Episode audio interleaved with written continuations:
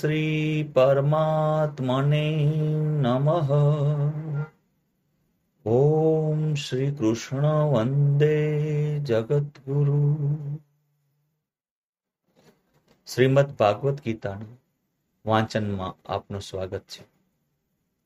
આપણે શ્રીમદ ભાગવત ગીતાના અધ્યાયનું પઠન કરી રહ્યા છીએ. ગત અંકમાં આપણે અધ્યાય આઠમો વાંચ્યું. એ આઠમા અધ્યાયમાં જે અક્ષર બ્રહ્મયોગ નામનો અધ્યાય હતો, તેમાં બ્રહ્મ, આધ્યાત્મ, કર્મ વિષયના અર્જુનના સાત સવાલોના ભગવાન શ્રી કૃષ્ણએ ખૂબ સારી રીતે જવાબો આપ્યા. એમને ભક્તિ યોગ શું કહેવાય એ બી સમજાવ્યું અને શુક્લ અને કૃષ્ણ માર્ગ શું છે એ બી સમજાવ્યું હવે આજે આપણે નવમા અધ્યાયનું વાંચન કરીશું. જેનું નામ છે રાજ વિદ્યા રાજ ગુહ્ય યોગ. શ્રી ભગવાન વાચ. ઇદમ તુ તે ગુહ તમમ પ્રવક્ષયામણય શુયવે જ્ઞાન વિજ્ઞાન સહિતમ યજ જ્ઞાત્વા મોક્ષશે અશુભવાત. શ્રી કૃષ્ણ ભગવાન બોલ્યા. તારા જેવા શુદ્ધ હૃદયના ભક્ત માટે આ પરમ ગોપનીય વિજ્ઞાન સહિતના જ્ઞાનને ફરીથી હું સમ્યક રીતે કહું છું જે જાણીને તું દુઃખરૂપ સંસાર સાગરમાંથી તરી જઈશ અને એના દુઃખને તું માંથી તું છૂટી જઈશ. રાજ વિદ્યા રાજગુહ્યયમ મુત્તત્મમ વ્રતવ્યક્ષમમં દુર્મયમ સુસુખમ કર્તવ્યમયમ આ વિજ્ઞાન સહિત જ્ઞાન સગળી વિદ્યાઓનો રાજા, સગળા ગોપીઓનો રાજા, અતિ પવિત્ર, ઘણું ઉત્તમ, પ્રત્યક્ષ ફળ અનુભવી શકાય એવું ધર્મયુક્ત સાધન કરવામાં સાવ સહેલું અને અવિનાશી છે. હે પરમ તપ ઉપર જણાવેલા આ ધર્મમાં શ્રદ્ધા વિનાના માણસો મને ન પામતા, મૃત્યુરૂપી સંસાર ચક્રમાં ભટકતા રહે છે. મુજ નિરાકાર પરમાત્માથી આ આખું જગત જળથી બરફની પેટે પરિપૂર્ણ છે અને સગડા ભૂતો મારામાં સંકલ્પને આધારે સ્થિત છે.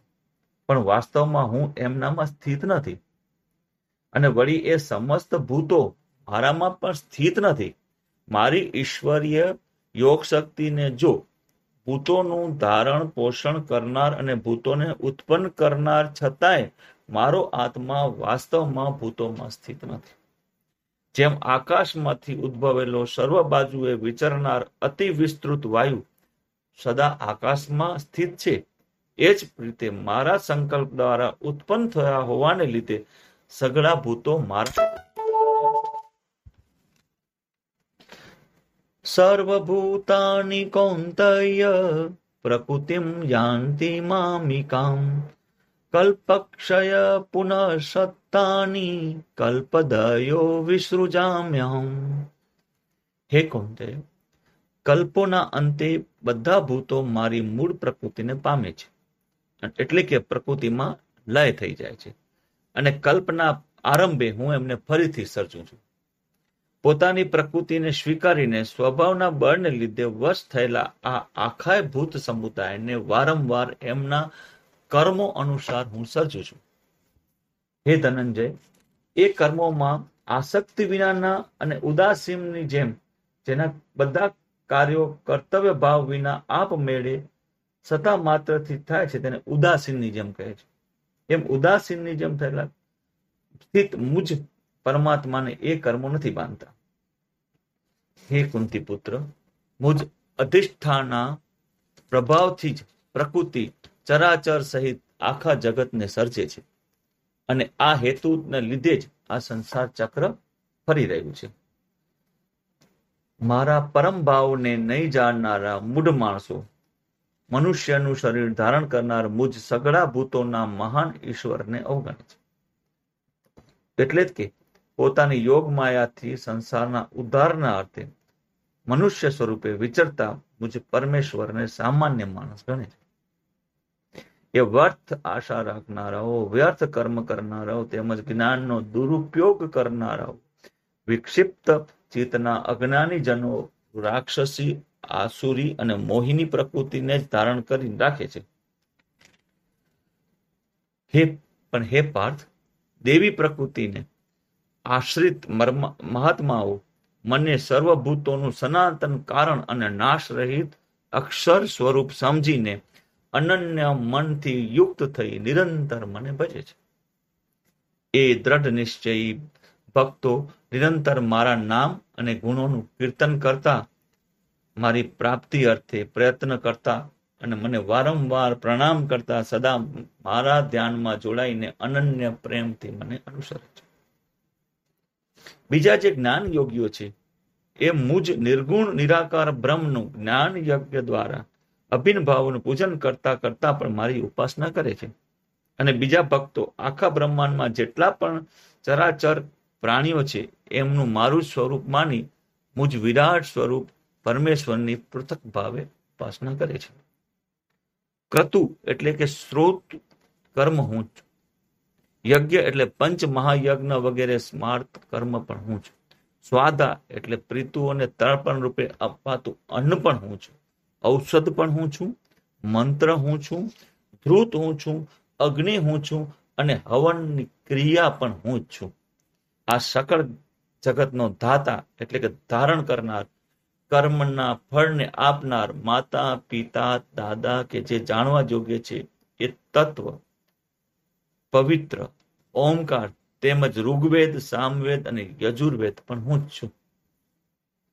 પરમપદ સ્વરૂપ, પરમ ગતિ, ભરણ પોષણ કરનાર સૌનો સ્વામી, શુભ અશુભ જોનાર સૌનું રહેઠાણ, શરણ લેવા યોગ્ય પ્રત્યુકાર ઈચ્છા વિના હિત કરનાર સૌની ઉત્પત્તિ પ્રલયનો હેતુ, સ્થિતિનો આધાર, નિદાન તેમજ અવિનાશી કારણ પણ હું છું.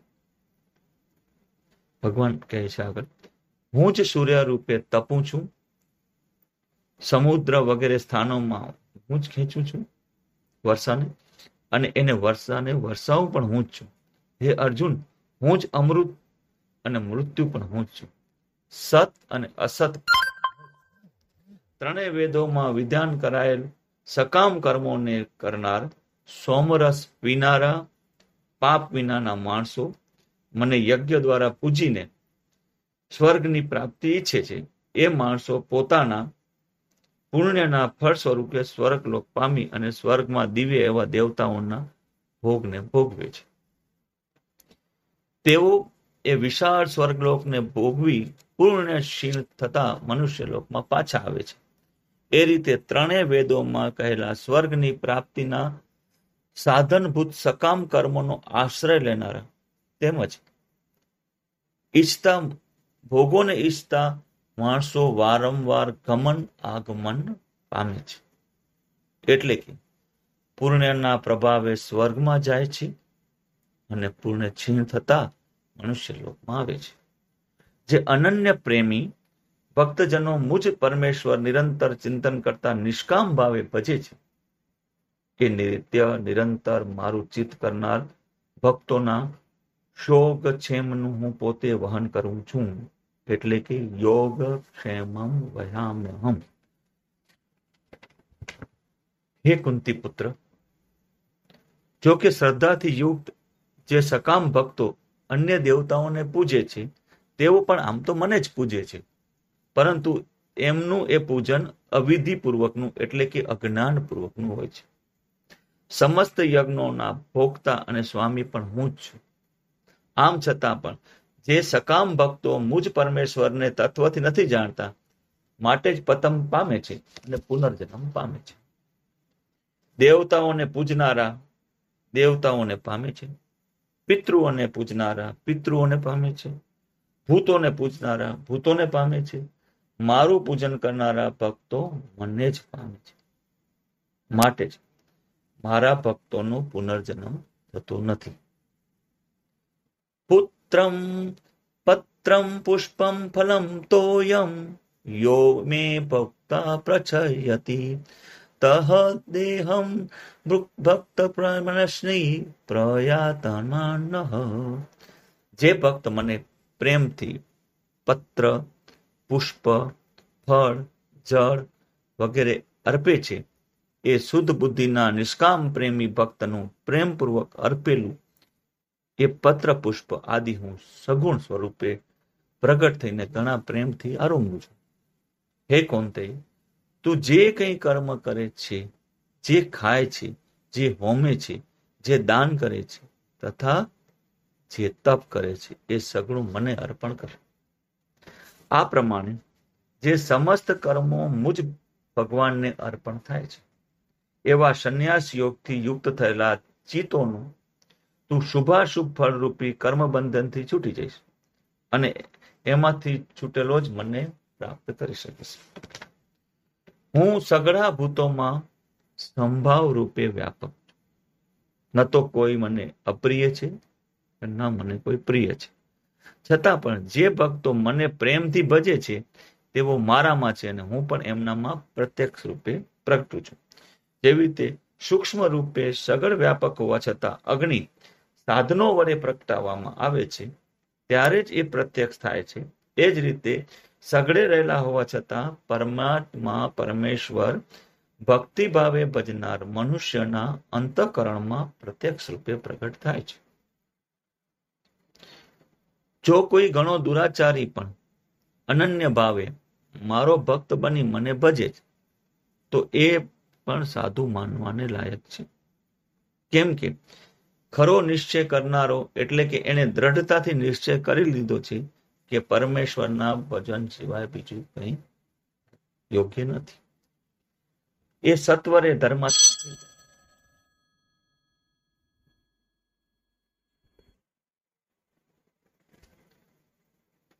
અને સદા રહેનારી પરમ શાંતિને પામે છે. હે કોંતેય, તું નિશ્ચયપૂર્વક સત્ય જાણ કે મારો ભક્ત નાશ પામતો નથી. હે પાર્થ, સ્ત્રીઓ, વેશ્યાઓ, શુદ્રો અને પાપ યોનીના ચાંડાલ કોઈ પણ હોય, તેઓ મારે શરણે જઈને પરમ ગતિને પામી શકે. ખૂબ જ મહત્વની વાત છે. જો આ લોકો પરમ ગતિને પામી જતા હોય, તો પુણ્યશાળી બ્રાહ્મણો, રાજર્ષિ ભક્તો મારે શરણે થઈને પરમ ગતિને પામે, એમાં તો કહેવાનું શું હોય? માટે તું સુખ વિનાનું અને ક્ષણભંગુર આ માનવ શરીરને પામીને નિરંતર મને જ ભજ મારામાં મનને પરો. મારો ભક્ત બન. મારા પૂજન કરનારું થા. અને મને પ્રણામ કર. આ રીતે આત્માને મારામાં પરોવી મારે પરાયણ થયેલું તું મને જ પામીશ. ઓમ તથિતિ શ્રીમદ ભગવદ્ ગીતા સુપનિષત્સુ બ્રહ્મ વિદ્યાયામ યોગ શાસ્ત્રે શ્રી કૃષ્ણાર્જુન સંવાદે રાજ વિદ્યા રાજગુહ્ય યોગો નામ નવમો અધ્યાય. રાજવિદ્યા રાજગુહ યોગ નામનો આ અધ્યાય સમાપ્ત થાય છે. ધન્યવાદ. જય શ્રી કૃષ્ણ. Thank you